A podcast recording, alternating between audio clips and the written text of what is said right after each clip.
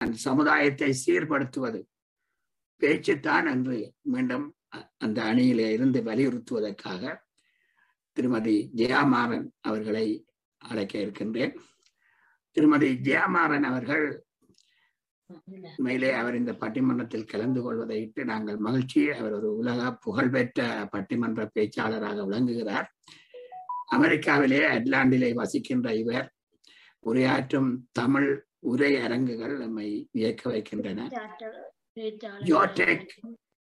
யோஜியா tech ஆராய்ச்சி நிறுவனத்திலே நிதி ஆய்வாளராக பணிபுரிகிறார்.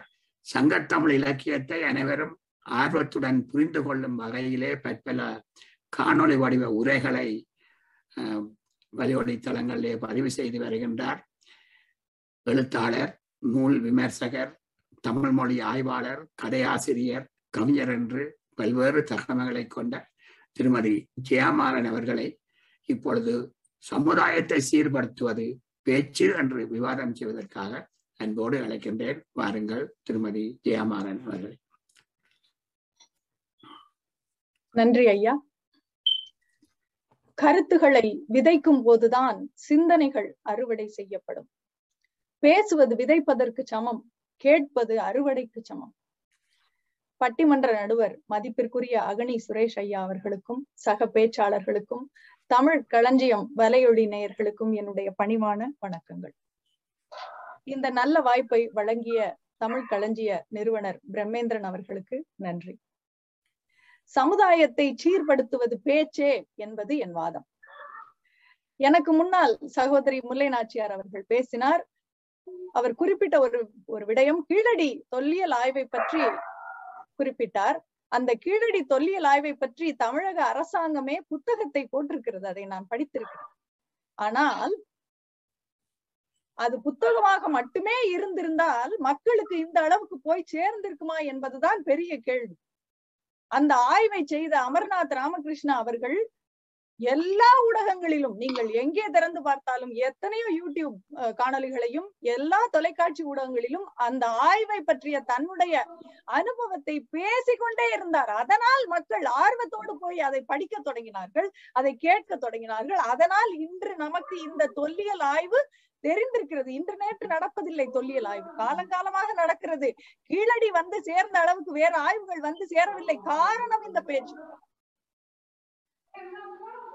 நான் ஒரு பாடலை சொல்கிறேன். அச்சமில்லை அமுங்குதல் இல்லை நடுங்குதல் இல்லை நாணுதல் இல்லை பாவம் இல்லை பதுங்குதல் இல்லை எது நேரினும் இடர்பட மாட்டோம் அண்டம் சிதறினாலும் அஞ்ச மாட்டோம் கடல் பொங்கி எழுந்தாலும் கலங்க மாட்டோம் யாருக்கும் அஞ்சோம் எதற்கு அஞ்சோம் எங்கும் அஞ்சோம் எப்போதும் அஞ்சோம் இந்த பாடலை எழுதியவர் மகாகவி பாரதியார் என்பது நம்மில் எத்தனை பேருக்கு தெரியும்?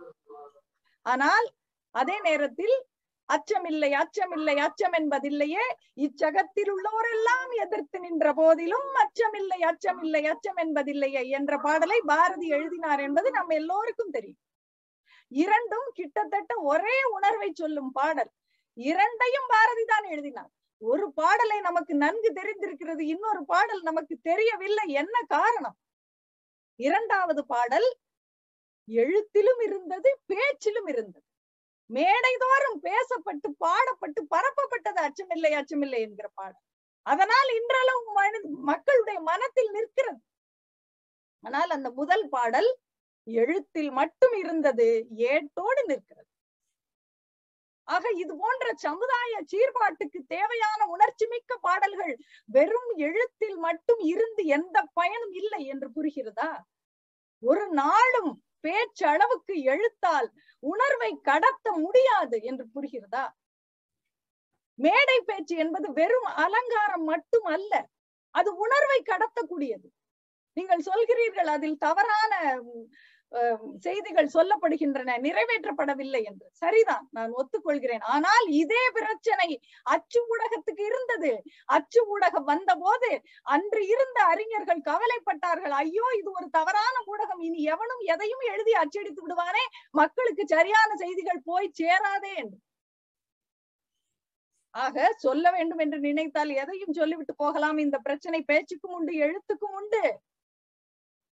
நடுவர் அவர்களை சமுதாயத்தை சீர்படுத்துவது என்றால் என்ன?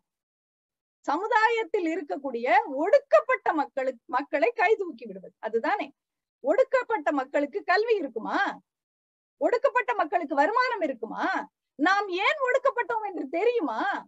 நமக்கு என்னென்ன உரிமைகள் இருக்கின்றன? அதை பெறுவதற்கான சட்டங்கள் என்ன? ஏதாவது தெரியுமா? அவர்களிடம் போய் சட்டம் ஒழுங்கு எழுத்தில் இருக்கிறது என்றார் சகோதரி. இந்தாருங்கள் அரசியலமைப்பு சட்டம் படித்து விட்டு முன்னேறுங்கள் என்று சொல்ல முடியுமா? அவர்களுக்கு புரியும்படி பாமர மொழியில் சொல்ல வேண்டும். தந்தை பெரியார் அவர்கள் சொன்னது போல. உன் கடவுளை விட உன் ஜாத்திரத்தை விட உன் முன்னோரை விட உன் வெங்காய விளக்கமாத்தை விட உன் அறிவு பெருசு. அதை சிந்தி அதன்படி பாரு என்று பாமர மொழியில் பேசி ஒடுக்கப்பட்டவர்களையும் அடுப்படிக்குள் அடைந்து கிடந்த பெண்களையும் கை தூக்கி விட்டு வெளியே கொண்டு வந்தார் தந்தை பெரியார். ஆக கல்வி அறிவில்லாத ஒடுக்கப்பட்டவர்களை மீட்டெடுப்பதுதான் சமுதாய சீர்திருத்தம். அதை செய்வது பேச்சால் மட்டுமே சாத்தியம். பாமரரிடம் மட்டுமல்ல பதட்டமான சூழ்நிலையிலும் கூட பேச்சுத்தான் கை கொடுக்கும்.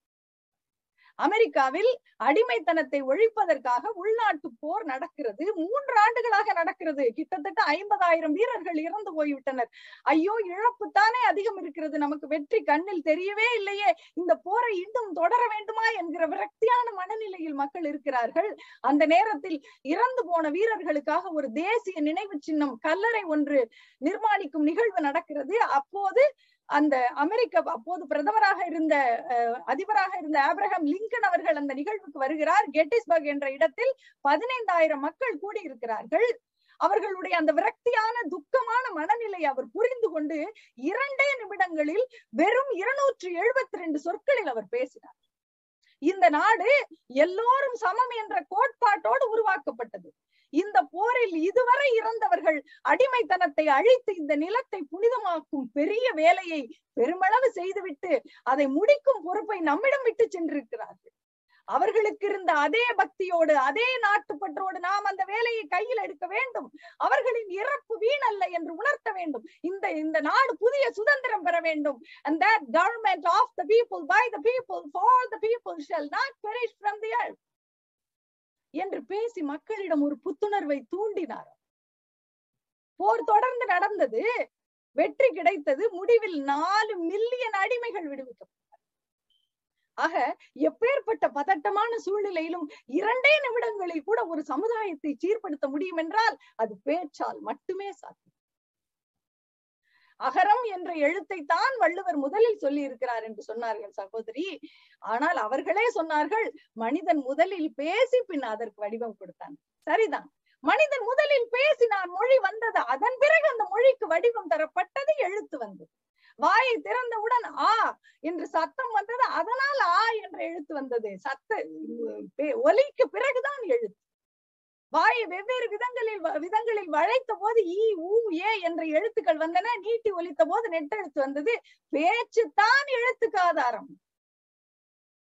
இந்த பேச்சு நாம் வாழும் இடத்திற்கேற்ப சூழ்நிலைக்கேற்ப நம்மை சுற்றி இருக்கிற மனிதர்களுக்கு ஏற்ப மாறிக்கொண்டே இருக்கும். அது பேச்சு மாறும் போதெல்லாம் எழுத்தும் மாறிக்கொண்டே வர வேண்டும். இல்லை என்றால் எழுத்து தங்கிவிடும். அதனால்தான் திருக்குறளுக்கு மணக்குடவர் பரிமேலழகர் பரிதி பரிபெருமாள் காலிங்கர் மு. வரதராசனார் கலைஞர் கருணாநிதி சாலமன் பாப்பையா என்று காலத்திற்கேற்ப உரைகள் எழுதப்பட்டு கொண்டே வந்தன.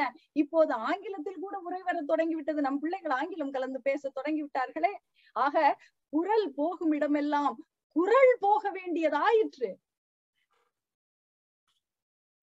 இப்படி இத்தனைக்கு பிறகும் இப்படி காலங்காலமாக உரைகள் எழுதப்பட்ட பிறகும் சமுதாயத்தை சீர்படுத்தும் நல்ல கருத்துக்கள் எப்படி மக்களிடம் போய் சேர்கின்றன தெரியுமா?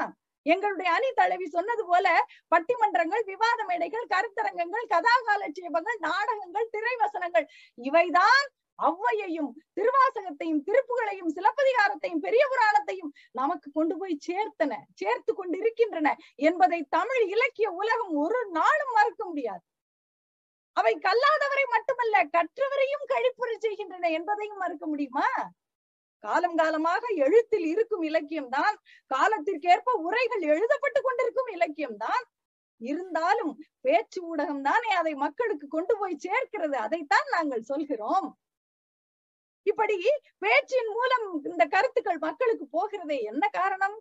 இன்றைய உலகம் படிக்கும் உலகம் அல்ல இது பார்க்கும் உலகம் கேட்கும் உலகம். பெரும்பாலான புத்தகங்களின் விலை ஒரு சினிமா டிக்கெட்டின் விலைதான். ஆனாலும் விற்பனையில் சாதனை இல்லை. வாசிப்பு பழக்கம் குறைந்து கொண்டே வருகிறது. அமெரிக்காவில் ஒரு தரமான மாத இதழ் தென்றல் என்று பெயர் அறிந்திருப்பீர்கள். இந்த இதழை அட்லாண்டாவில் விநியோகம் செய்யும் பொறுப்பு என்னுடையது. நான் என்னுடைய எங்களுடைய தமிழ் பள்ளியில் முன்னூறு பிள்ளைகள் படிக்கிறார்கள். நான் வெறும் பத்து இதழ்களை கையில் எடுத்துக்கொண்டு போவேன். அந்த பத்தை பார்த்தவுடன் ஏதோ ஆபத்து வந்தது போல் என்னை விட்டு விலகிய விடுவர். நெருங்கினால் நம் கையில் ஒன்றை தந்து விடுவாள். மாதந்தோறும் இது தொற்றிக் கொள்ளுமே என்ற பயமோ தெரியாது. இப்படி நூல்களை எல்லாம் கவனமாக விலக்கி விட்டோம். நோய் வந்து தானாக தொற்றிக் கொண்டது இதுதான் இன்றைய நிலைமை. இந்த அவசர உலகத்தில் யாருக்கும் வாசிக்க நேரம் இல்லை ஆனால் யாராவது வாசித்து கதையாக சொன்னால் பயணங்களில் கேட்க பிடிக்கிறது முடிகிறது. அதனால்தான் பொன்னியின் செல்வன் போன்ற பெரிய நாவல்களும் சிறுகதைகளும் கூட இன்று பாட்காஸ்டுகளிலும் யூடியூப் தளத்திலும் கதைகளாக சொல்லப்படுகின்றன.